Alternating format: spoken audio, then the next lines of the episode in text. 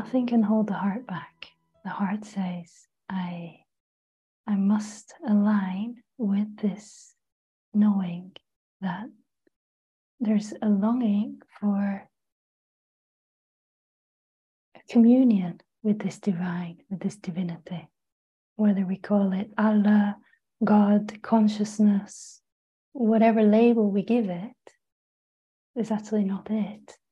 But the heart senses that eternal nature. It senses there is something here deeper than the form experiences. There's something here deeper than this physical shell, which we know will turn to dust and crumble. There's something here deeper than the mind and the personality. Your heart senses that. And when there is an opening to God, unconditional love, the universe, higher consciousness, I'm using all these different words so that each of you listening can just use the one that speaks to you. Some people don't like the word God because they associate it with the distortions of religion, but it's all synonymous for that unseen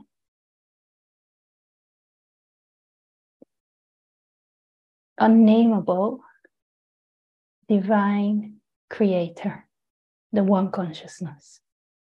So as I'm speaking, bear that in mind and you all just insert the word that you prefer.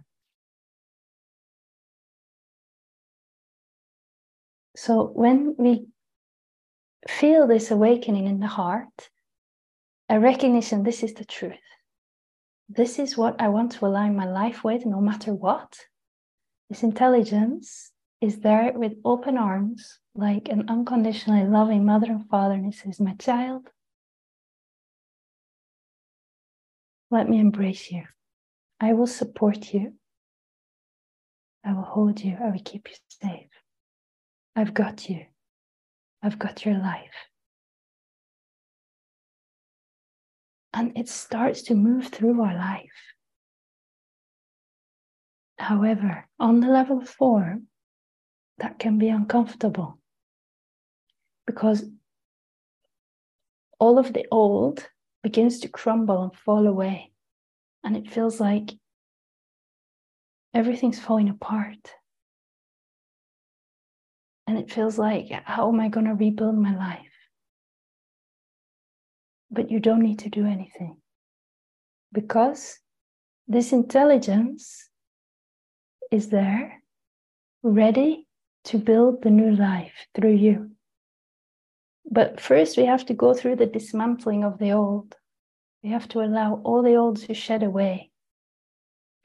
It's like the process of the caterpillar.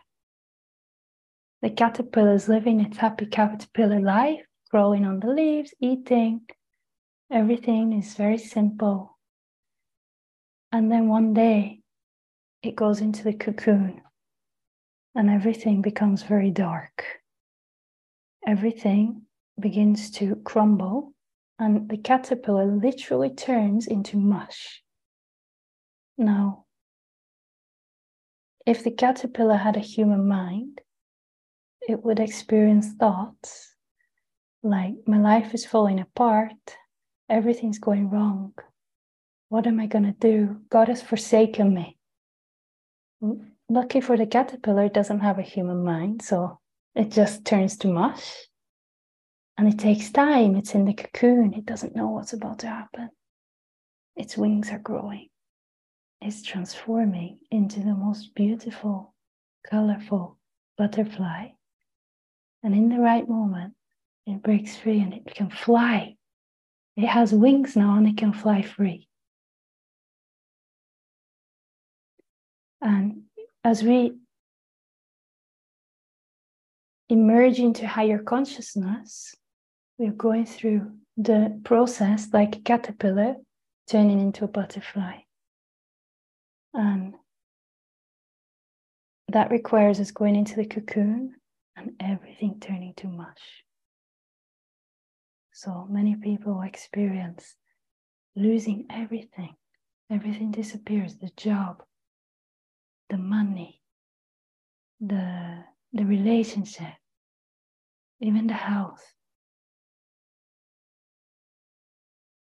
This is the moment when surrender is required. This is the moment to hand everything over to this higher power. Okay. How you want to use me in this vehicle, I surrender it all to you.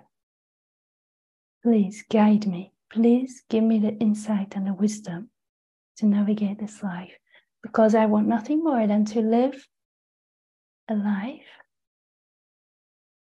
fully in alignment with you, God, with you, divinity, with you, universe. I am here to give my life to you. That requires surrender into the unknown.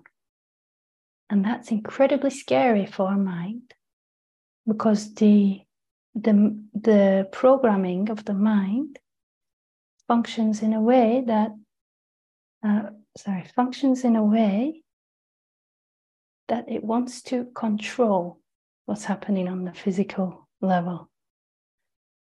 But the mind trying to control it is what prevents the opening for allowing the, con- the divine consciousness to flow through.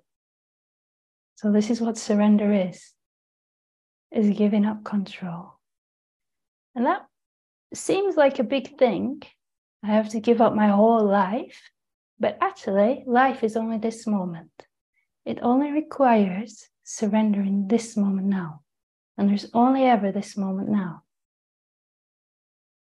So it means all the attention is here in this moment now. And just have a look if your attention is here in this moment now, without identifying with any story or thought, is there any problem here now?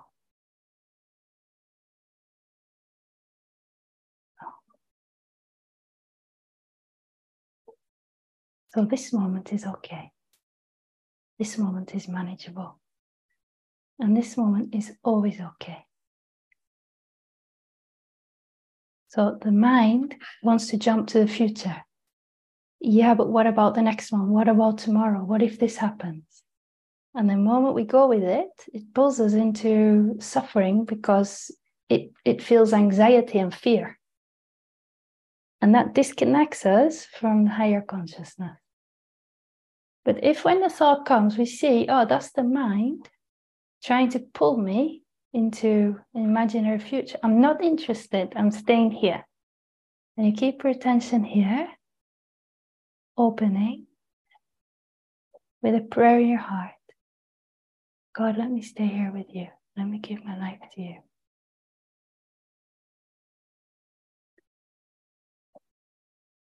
The mind might say, Yeah, but nothing's happening. God's not doing anything. If you look at nature, it moves without force. If you watch a flower, if you plant a seed in the ground and then you, you give it sunlight and water, the next day you go to look at your seed, you don't see anything. And the next day you go to your garden, you look at your seed, you don't see anything. And it might seem nothing's happening. I keep giving it water, I keep giving it sunlight. Nothing's there. But this divine consciousness is at work. Under the under the ground, it's growing, it's growing. Something's moving. One day, something pops up. Something changed. It was changing all along, just we never saw it. And we keep giving it water and sunlight. It grows, grows, grows. Wow, what's that?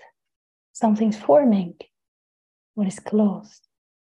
Slowly, slowly, slowly, that flower opens. And as it opens, it emanates the scent of the divine, sweet perfume. You see, it's slow, it's gentle.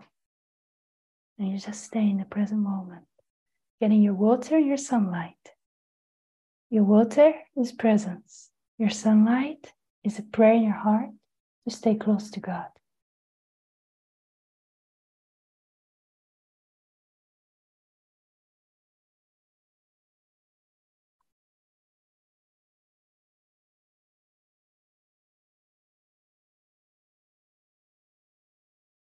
You're, you're very blessed because you've been touched by grace that these teachings have come into your life. These are not my teachings, they don't belong to me. These are ancient teachings from eons ago. And they've come into your life, they've touched your heart, and there's an opening for your life to for you to walk the path of truth, for you to walk in the grace of God, for you to open fully to unconditional love. It's the greatest gift one can receive in this life.